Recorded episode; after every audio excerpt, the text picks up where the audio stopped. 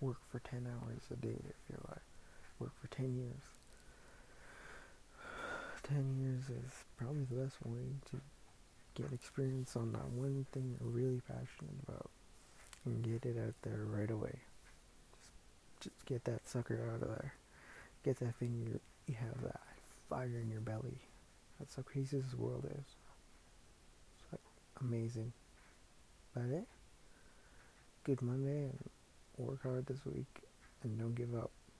I'm telling you, it's going to be rewarding at the end if you're working on something you're really passionate about. So, yeah, see you tomorrow.